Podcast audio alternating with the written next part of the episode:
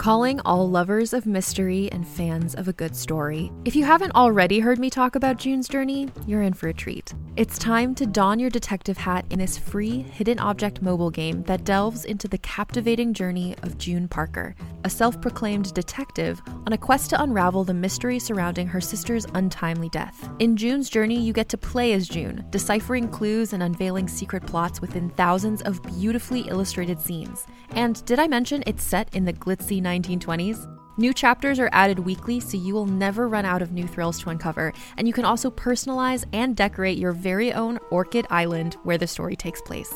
How sharp are your detective skills?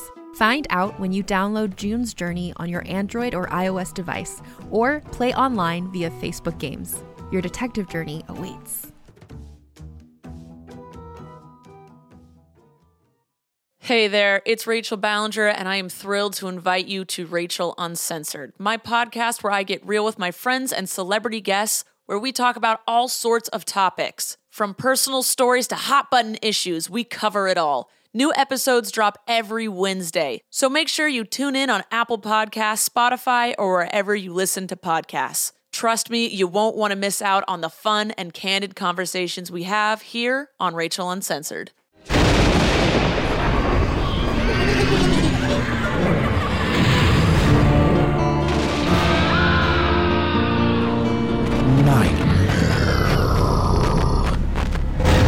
Welcome to the Nightmare Magazine Story Podcast. I'm your host, Jack Kincaid. Nightmare Magazine is edited by John Joseph Adams and Wendy Wagner.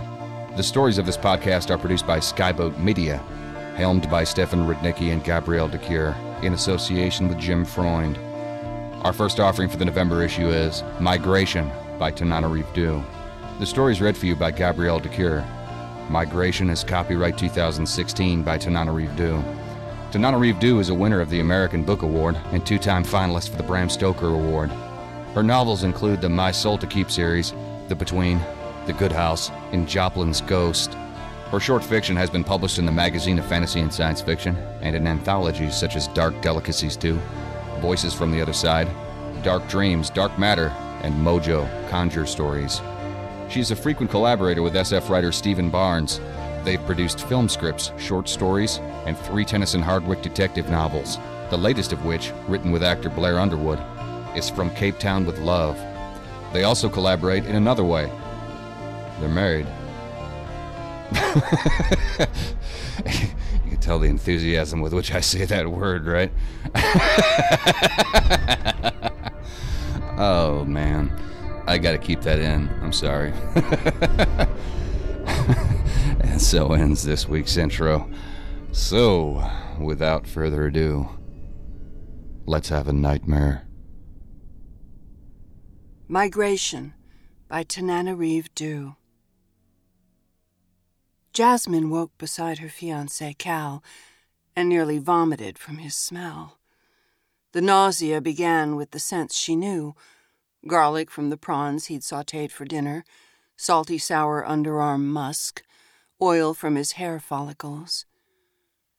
She tried turning away from him in her bed, but she couldn't escape the newer smells, the one she couldn't name. Was she pregnant? That thought made her sit up and gasp aloud, but she talked down her panic. She'd been on the patch since college, and it would not have failed her. Besides, the sickness was unlike anything as trite as pregnancy. It was deeper to her bones. He smelled like boredom, like gullibility, like his heart yawned open so wide with sweet, sticky goo that she might drown in his stench. When they had gone to bed, laughing over jokes she could no longer remember, she was sure she loved him. In a month, she was going to marry this man. Marry him. Her stomach flipped, so she cradled her abdomen and pressed her palm to her lips. Something fractured in her, as if she could see herself on a distant shoreline holding Cal's hand, but she herself was a ship pulling away, gaining speed, trying to outrun a storm. Whatever she had felt a few hours before, She loathed him now. Her loathing frightened her. Jas jumped out of bed, not being careful, in fact, trying to shake him, but of course he slept on. She gazed at him in the moonlight. His tufts of tight curls, overly sculpted jawline, small signs of flab beneath his chin, and found her fingers wrapped around the base of the brass table lamp. She saw herself lift the lamp high, arm trembling as she tested its weight wondered and thrilled at her own shadow against the wall. She was a bad special effect in an old school monster flick that might have been called Rise of Gargantua, Spider Woman from the Deep. The shadow looked so right, like seeing her true reflection for the first time. She reveled in herself. The lamp a misshapen extension of her arm, her braids like Medusas crawling on the wall. She, a grand snapshot of poised violence.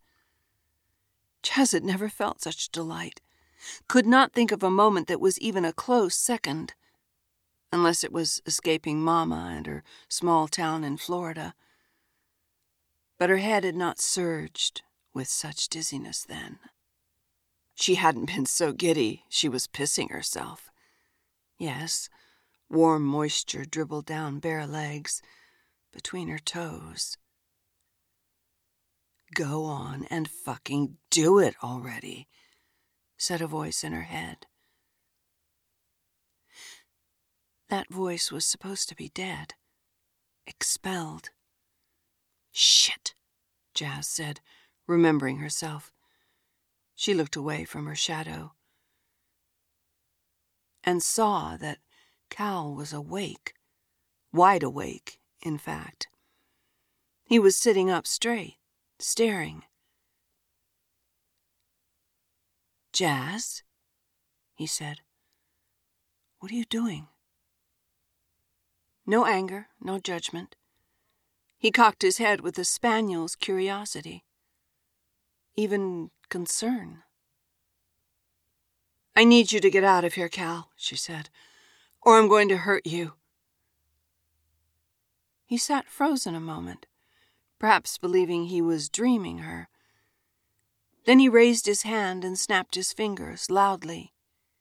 Jazz! Jazmine, wake up! Snap out of it! She'd had one sleepwalking incident on Ambien, just one, and now it was his easy answer for everything. All she'd done then was brush her teeth until the bathroom sink overflowed. He snapped his finger again, like she was a trained dog. I'm awake, she said, and smothered a giggle. Yes, I'm awake, Cal, perfectly, wonderfully awake. And I'm going to say this only one more time. You need to get out of here, or I'm going to hurt you. He stared, uncomprehending. She juked the lamp as if to throw it, and that was enough to bring Cal to his feet, sleep wiped from his face. What the hell, Jas? I'm sick of all of you, Cal. Every inch of you. You bore the shit out of me. When you touch me, I shrivel to dust. I can't breathe the stink of you another minute. She had never been so honest with him, or even with herself. Where is this coming from? Still oh so calm, as if they should just talk about it. Boo? The boo did it. His faux vernacular, like, that's so dope, which he said to no one but her, as if he hadn't spent his teenage years at a lily white prep school and done his undergrad in biology at Stanford trying to find a common language with this scrappy country girl from the Florida bog. Her loathing turned to a scream, and she hurled the lamp. The lamp flew. The cord tugged and slowed before it yanked free, lucky for Cal, but it still sailed with enough force to glance his shoulder and send him back two steps with a cry. His feeble little cry was more surprise than pain, but oh, exquisite. Here was a man who had told her he'd never been in a fight in his golden prep school world, never been attacked except for polite sparring in martial arts classes. She was the first to hurt him, the person he least expected. Even in the room's semi darkness, she savored the ugliness of his lips turned down, his eyes comically wide. What you doing, Miss Jazz? Rubbing his shoulder as he stepped away. Dear Lord, was he going to cry? Would he fuck her one last time? Through those tears? Get your bougie ass out of my house, she said, before I claw your eyes out. He snatched on his dress shirt, climbed into his jeans he'd left on the floor, because his clothes were always, always on her floor, and grabbed his phone and keys from the dresser. She could hear his thoughts whirring, trying to figure out where his beloved had gone. Jazz, I'm going to call someone. That's not my name! She bellowed. It wasn't her voice either. The window pane shook. The man in the room, whose stench swirled like smoke, was so startled that he dropped his keys. But he scooped them up again as he took another step toward the open doorway, his wide eyes on her. He backed away, crooning sweet assurances about getting help for her, telling her to stay where she was. When she crouched like a cat and snarled, he slipped out and closed the door. His terrified heartbeat thrummed everywhere, a gentle rain shower over her. She wanted to touch herself to the sound of his fear and the memory of his cry. But no time. He would not go long. He would come back. He was already dialing his phone. She looked down at her naked flesh. Wouldn't do. She followed the man's example and found clothes to wear, slipped her feet into shoes. The expected rituals. Then she climbed out of the window. The rest of the night, she never fully remembered. The next thing Jazz knew, she was waking on a dark beach, the pink dawn a ribbon across the sky. Her body was stiff from sleeping on packed sand and stones. Her damp skin and clothes were ice in the morning chill, so she lay in a fetal position with chattering teeth, while seagulls fanned out only feet from her on their morning scavenge, ignoring her like driftwood. One seagull wailed loudly as if to say, Why? Jazz wept, hard, maybe like never before. She wept until her stomach locked in place, until her shrieking drove the seagulls away. The ocean's morning surf roared back at her, spitting frigid seawater in her face. In Florida, the Gulf waters, an hour from Gracetown, only got cold in the winter. Even the beaches here weren't right. Weary from weeping as daylight spilled across the cliffs behind her, Jazz sat up and tried to piece together the night. She remembered Cal and the lamp, most of the reason she'd wept. She loved him with new fervor in daylight, what was next for them? Yeah, sorry about last night, but I'm cool now. And Cal wasn't the worst of what had happened last night. Her memory glimpsed a nightclub, a throbbing dance floor, an alleyway. She heard an echo of a man's strangled scream. Instinct made her look at her disheveled blouse and she couldn't mistake the faint bloodstain, maybe a handprint, despite whatever effort she'd made to wash the blood away in the surf. She must have gone to the ocean by some instinct, or she wouldn't be so damp. Some part of her had remembered her old lessons about the oceans and cleansing.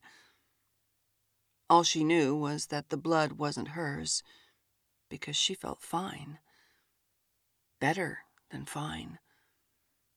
Except for the thing with Cal and maybe mild hypothermia, she felt fucking amazing.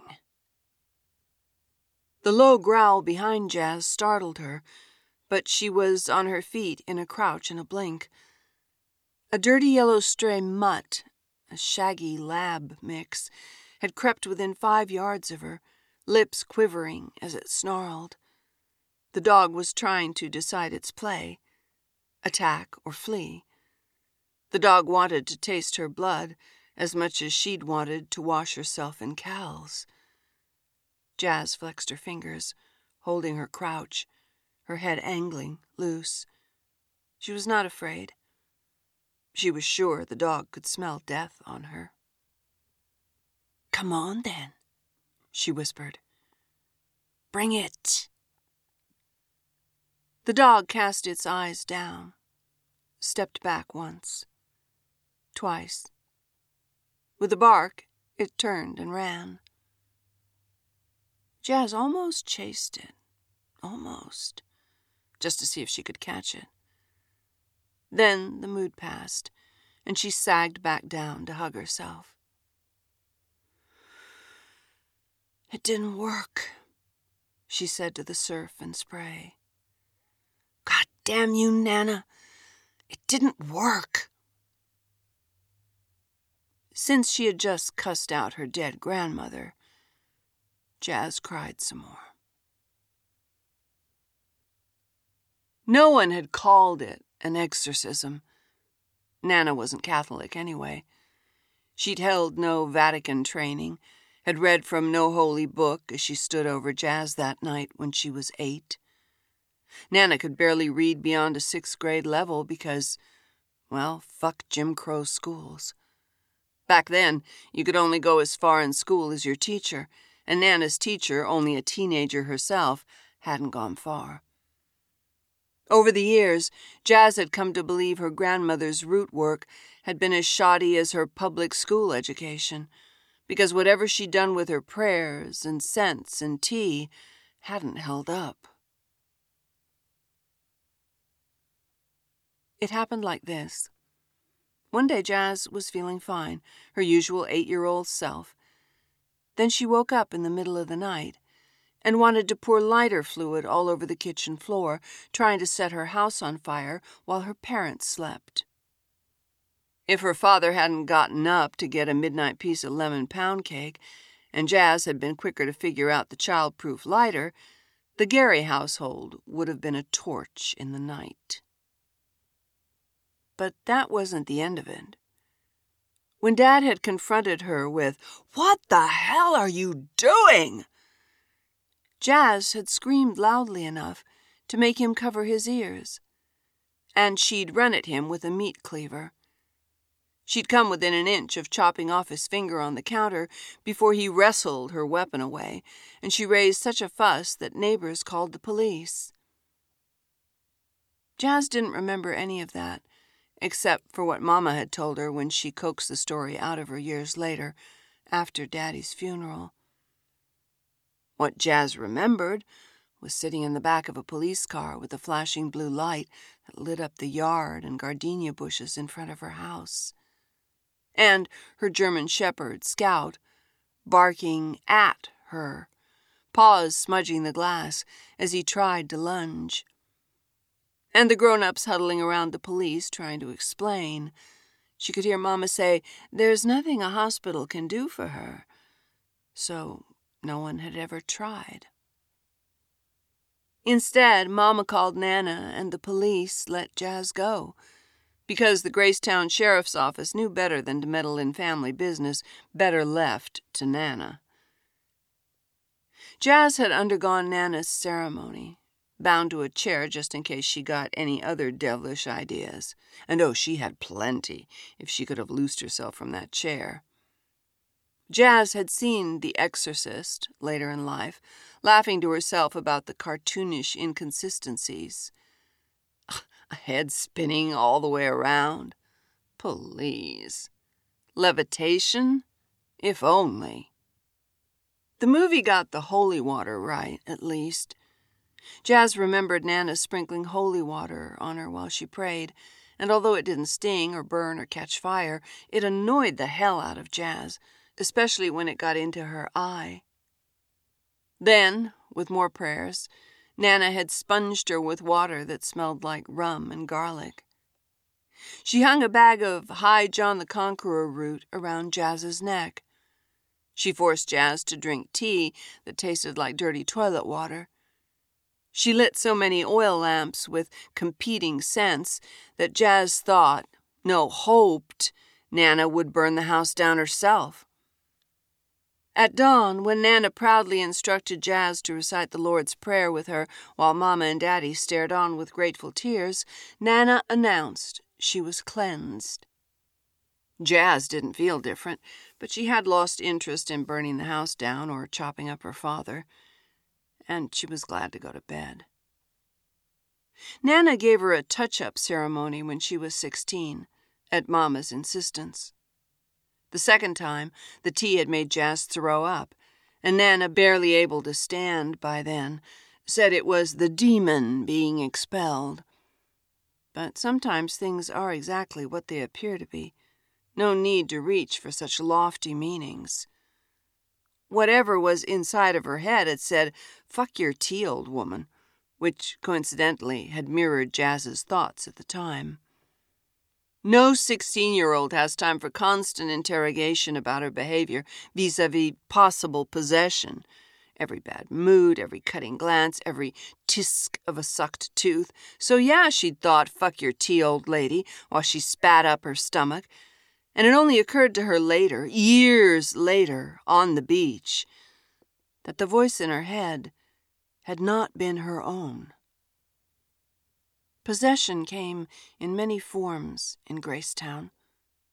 On the swamp side of town, among the shotgun houses and shacks still standing after a hundred years, it was no more remarkable to hear reports of possession than a child's bout of pneumonia. Swamp leeches sneaking inside children's bed while they slept were the most common cause, or so Nana had taught.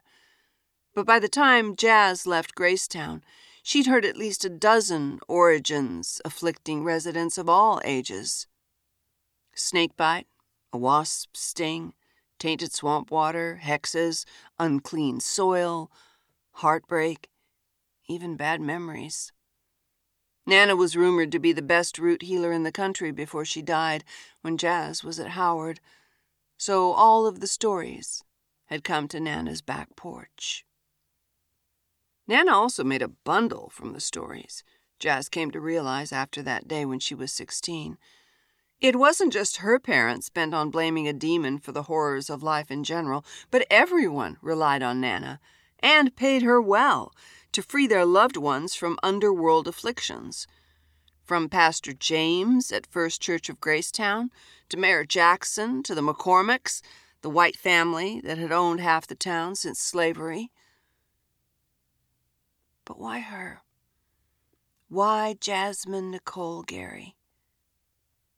She had no reason to think her family's house had been built on haunted ground, though it was doubtful any ground in Gracetown could escape the past's angry haints. She'd gone to church as expected and loved God as well as she could, given that church cut deeply into her Sunday sleeping time. Why had a demon chosen her? Nana had no answer for that. Or if she did, she'd taken it to her grave. It took Jazz two hours to find her car parked haphazardly along the Pacific Coast Highway, adjacent to the beach, at the far end of the tourist vista. She'd left the door unlocked and her keys in the ignition, so it was a miracle no one had driven off in it. The road was oddly deserted, as if the world had stopped. Jazz's heart thrummed until she remembered it was a Saturday. She turned the heater up to the highest setting and warmed her palms, fanning them before the vent. Her cell phone was on the driver's side floor, also untouched. Cal had left fifteen messages, the most recent only five minutes earlier, and six messages from Trina, who thought she was her best friend and was her only friend Cal knew how to reach. The only message she listened to was from Mama. Call me, was all her message said. I heard from Calvin. Is that thing acting up again? Like the demon was a clog in her drain. Jazz didn't call Mama. Instead, she dialed Calvin's number to put him out of his misery. He picked up right away, breathless. Jazz, are you okay? Where are you? I'm fine. I went to the beach. The, the beach? I, I called the police. They're here now. Despite her restored burning love for Cal, she wanted to smack him through the phone. It was just like him not to know never to call LAPD on anyone with melanin having a mental moment.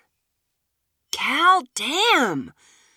They probably would have shot me. Then she remembered the reason for her call. But I'm fine, baby, I swear. I'm so sorry about last night. I took a full dose of Ambien. Never again. Problem solved. Even the police bought the Ambien bit when she got home in an old sweater to cover her bloodstain.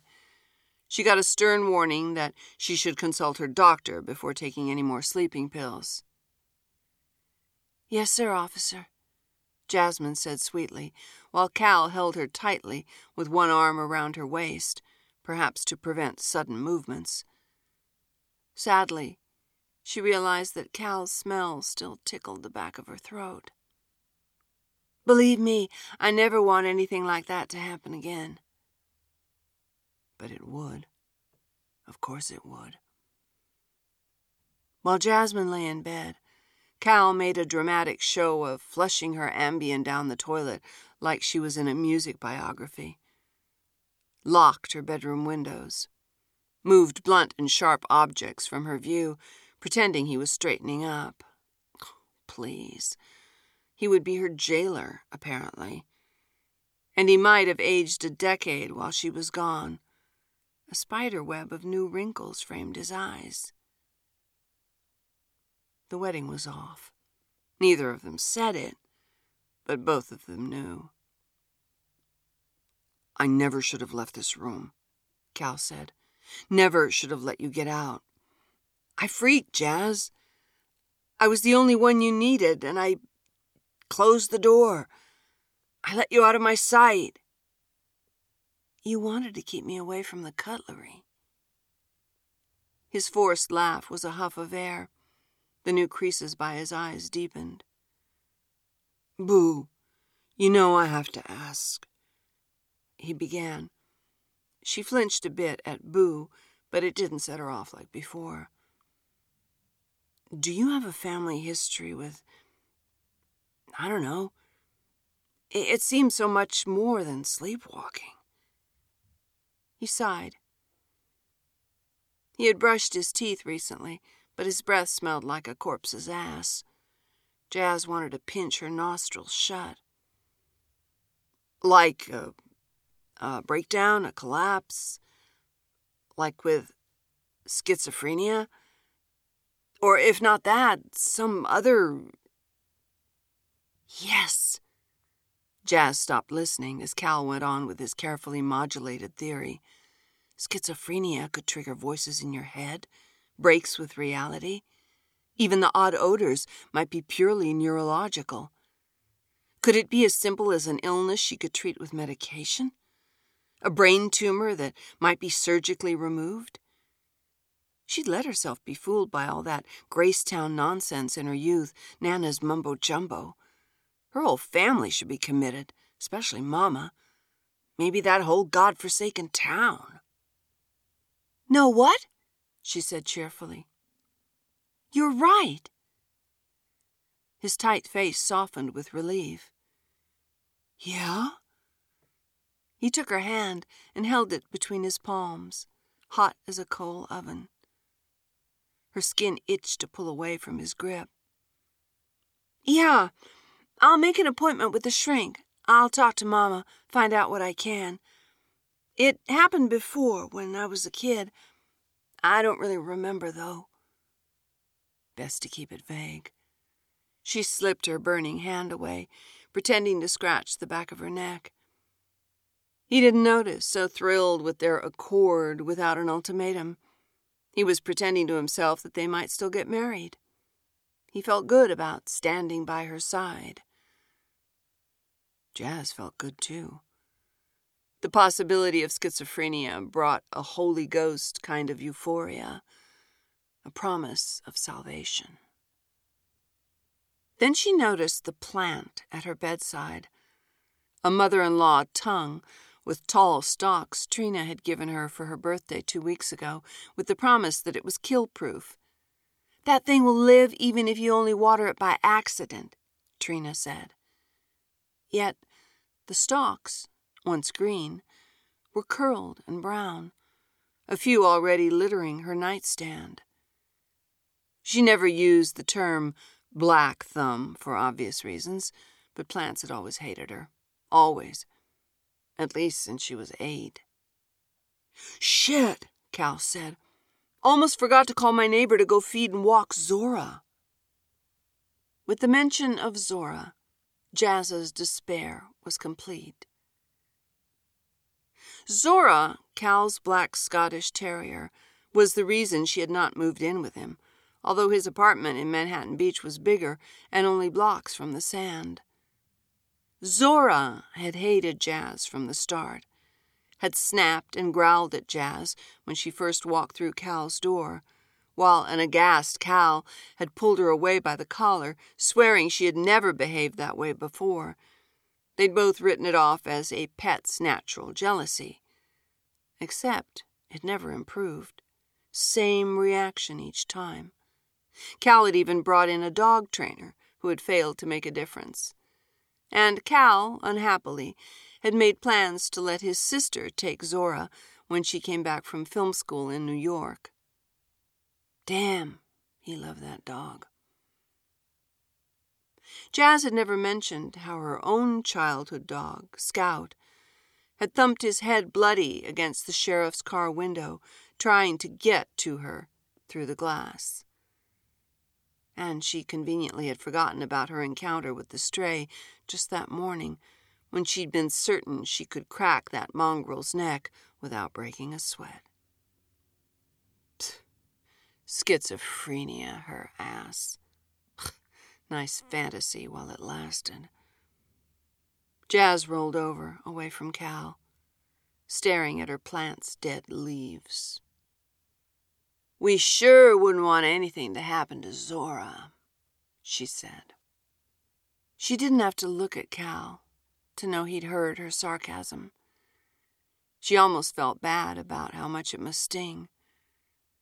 She hoped he wouldn't see her smile.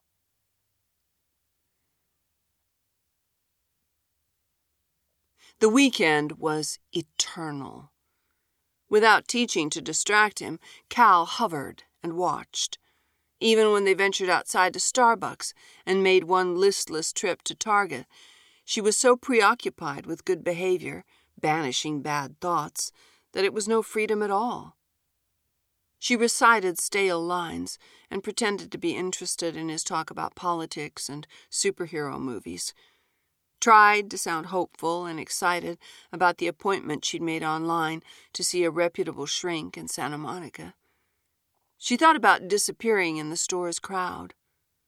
Or snatching the boy who looked three, who had wandered from his mother in the linens aisle while she chatted on her cell phone, because someone needed to teach that bitch a lesson. Instead, she waited until Monday, when Cal had to teach his morning class at UCLA. She was still in bed while he got dressed, pretending to sleep, hoping he wouldn't notice how she was quietly panting as she waited to escape him. Her duffel bag was packed in the closet.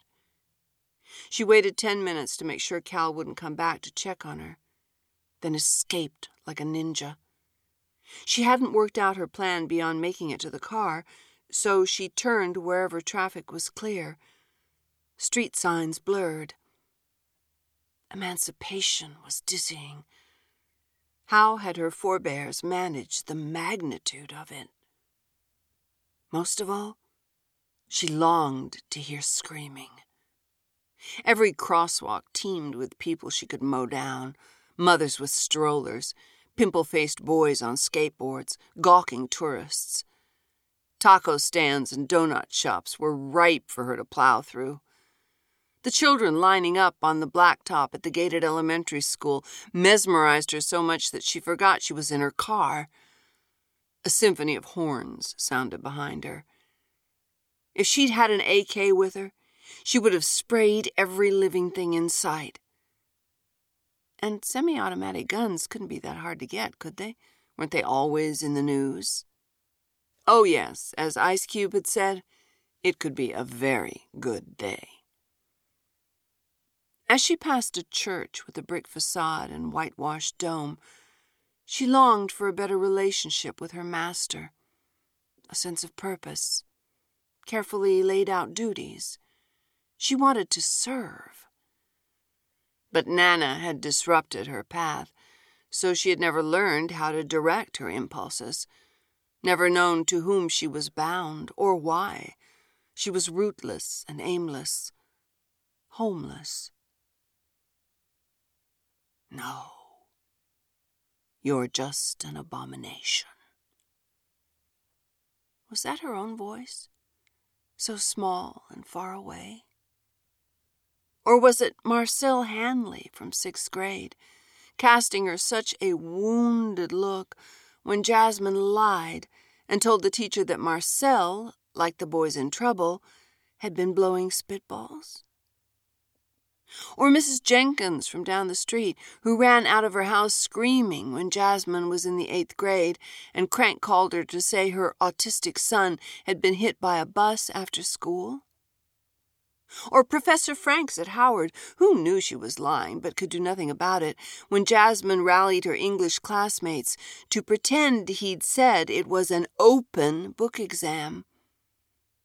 Or Jared Kemp from her editing job at that digital rag, whom she'd pretended to like and even slept with once, so she could erase his precious novel in progress he lorded over everyone, wouldn't stop talking about? Or every boyfriend she'd had before Cal, who, in succession, had called her whack, psychotic, and a crazy ass bitch. And she couldn't deny it. She tried to make herself into someone new for Cal. She'd thought she could. Except by omission, she had never lied to Cal, never invited another man into her bed, never even looked at another dude until the other night at that club. At a stop sign, Jazmine's fingers seized up on the steering wheel. The street side Mexican fan palm trees on either side of her seemed to crisscross and blend in her vision, so tall and thin that they looked unearthly, stabbing the sky. No palm trees in Florida grew so tall. She saw herself back at the dance club, strobe lights in eye numbing white, red, and green flashes, creating snapshots of wanton poses on the dance floor. A boy's face inching closer to her in each window of light, and closer still, grinning and cocky, barely 21, unless he had a fake ID. Hollowed cheeks, goth dress. He hovered before her and she ignored him for a time. The driving bass helped soothe her anger, so she'd forgotten how much she wanted to hurt someone. Then he had ruined it, yelling clumsily in her ear, Can I get you a drink? Inside, she was laughing, but she heard herself say yes. She heard herself suggest they stand closer to the exit, away from elbows and careless feet. She heard herself laughing at his jokes. Got a cigarette? Let's go outside. That was all it took to get him to the alley. He'd still been fumbling in his jeans for his lighter when she hit him in the face with the cement block. She'd picked it up with ease, with hardly a thought, and swung it at his nose like Serena Williams. He'd yelled out, and for one shocked moment he'd touched his bloodied face and reached for her blouse, grabbing at her before she could step away.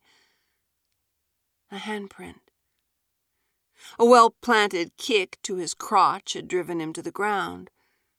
He was unconscious by the time he fell. She'd hit the back of his head twice more, dropped the block where his scalp caved, and gone on her way. So, yeah, that had happened. She'd killed some kid, some mother's son. A sob burbled in Jazmine's throat. She knew she'd hurt someone in her fever that night, but she hadn't remembered how thoroughly dead he was. When a minivan behind her beeped politely, Jazmine made a right turn to stay nestled on a residential street rather than driving toward Ventura. Another random right, a left, away from people. She needed to be far away from crosswalks, crowded sidewalks, intersections. Jazmine's heartbeat pulsed in her tight fingers on the steering wheel as she drove away from temptation. The streets grew narrow, signs threatening parking fines and proclaiming cul de sacs, no through traffic. Above her, the palm trees swayed, fronds whispering above her perhaps a wind following her. The rustling fronds hissed up and down the tiny street of small houses with dark windows and empty driveways. Jazmine parked at a stop sign. With no other cars to nudge her, she did not move. She thought about calling Cal. In her rearview mirror, she saw the bicycle approaching from behind. An old woman's bright red skirt flapped as she pedaled, balancing a paper shopping bag on her handlebars. Strands of fine white hair whipped across her brown forehead to the sudden gusts of wind. The bicycle wobbled as the bird boned woman fought to keep her balance and hold her bag, but she pedaled on. She was only ten feet behind Jazmine now, closer than she appeared her mirror reminded her. A large palm frond dropped across the hood of Jazmine's car with a thump.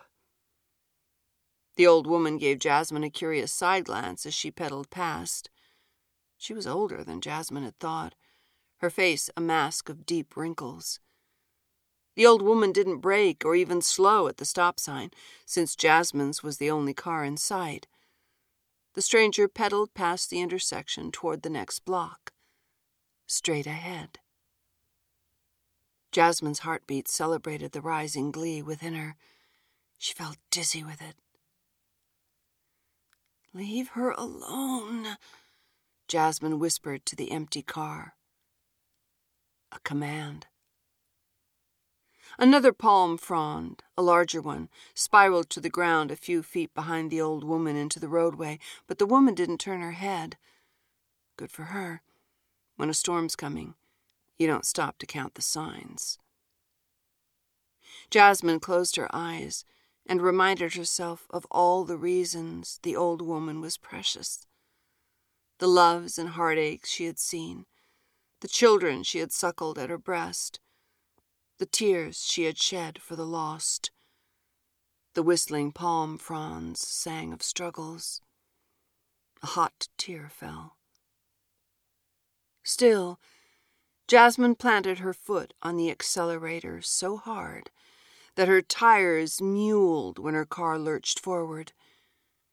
She opened her eyes in time to see the old woman, at last, turn back over her shoulder, and the slack surprise in her face that turned to an open mouthed plea before the car's impact crushed her flimsy bicycle and sent her and her red skirt flying. She did fly, at least a few feet, until her bowed head met the tail light of a junk car parked in the adjacent yard. Colorful scarves from her bag rained down. Fuck your tea, old woman. The only scream was Jazmine's. She looked away from the mess she'd made and drove on, trembling so much she could barely navigate her narrow lane. But she had to. She could not be anywhere nearby when someone found the old woman. She'd probably dented her fender. Just like before, as soon as she'd done the deed, she lost the memory of why. Clawing regret and self loathing replaced the horrible impulse. Just like before, she remembered now, she wanted to drown herself in the sea. The sun was too bright. Jazmine had found her way out of the old woman's neighborhood back to a major street, but her eyes throbbed in the daylight. She turned at her first opportunity into the parking lot behind an auto supply warehouse, hiding between two larger vehicles. She looked around to be sure no one had noticed her. What could she do? Let a car hit her in traffic? That might be best. Something quick. Jazmine was working up her nerve to leave her car and walk around the road when her cell phone chimed on the seat. A video call. Jazmine rarely accepted video calls, but she saw the word Mama, so she accepted it. Mama was at her usual place at the kitchen table, her phone held so close that Jazmine could only see half of her face, the rest shadowed in bad light. Sugar, what's wrong? Mama said. Jazmine could only cry.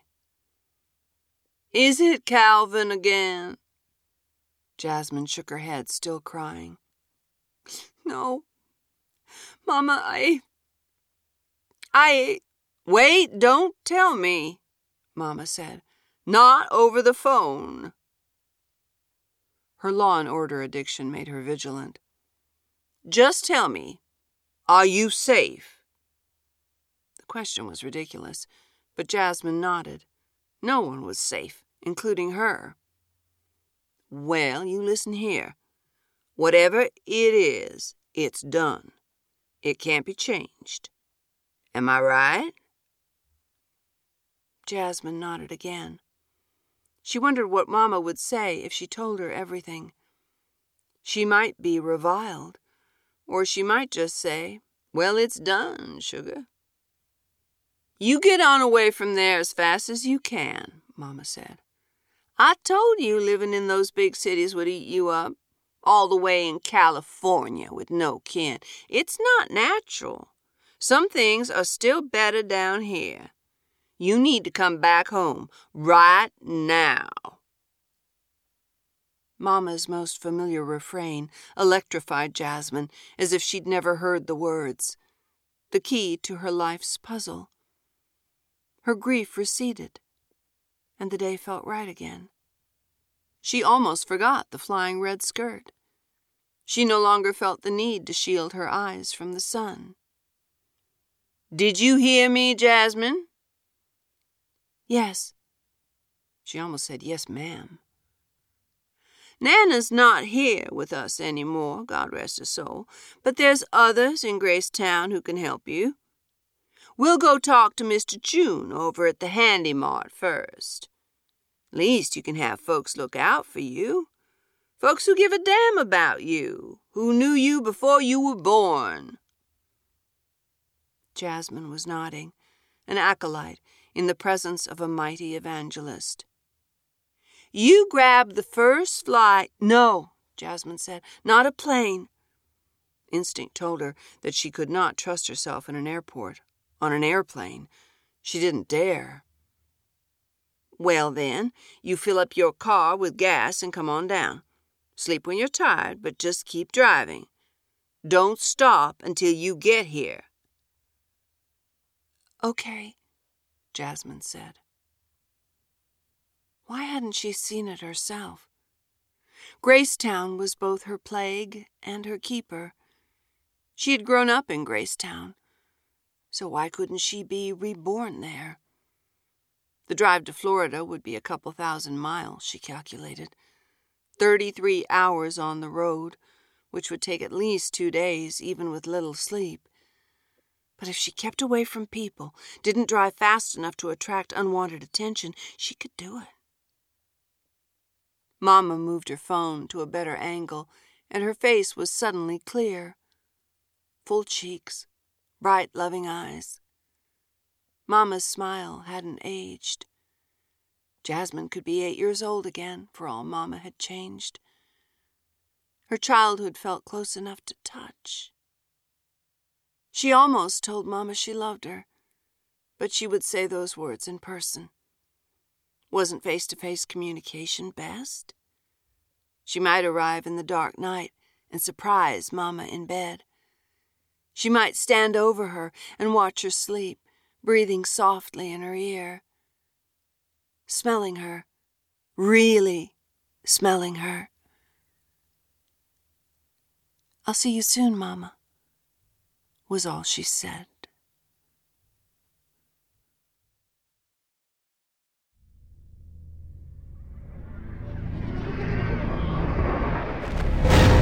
Welcome back. I hope you enjoyed the story. Please consider making a stop at our website at nightmare-magazine.com to leave a comment. Just click on fiction, find this story, and leave a comment there. Or if you'd like to help spread the word, go to iTunes, find the Nightmare Magazine Story Podcast, and leave a review or rating there. Nightmare Magazine is published by John Joseph Adams. If you haven't already subscribed, check out our many options at nightmare-magazine.com slash subscribe. The stories of this podcast are produced by Skyboat Media, the most respected independent audio production team on the West Coast. They are headed by the Audie and Grammy award winning narrators Stefan Rudnicki and Gabrielle de Cuir. You can check out Skyboat Media's website at skyboatmedia.com. Post production is in association with Jim Freund. Music and sound logos are composed and performed by yours truly, Jack Kincaid. There's other ways you can be notified of new Nightmare Magazine content. You can subscribe to our free monthly newsletter or RSS feed, follow us on Twitter, or like our fan page on Facebook. If you visit nightmare-magazine.com and click on this month's editorial, you'll find links to all of our social media pages. This podcast is copyright 2014 by Nightmare Magazine. Thanks for joining us. Sleep tight.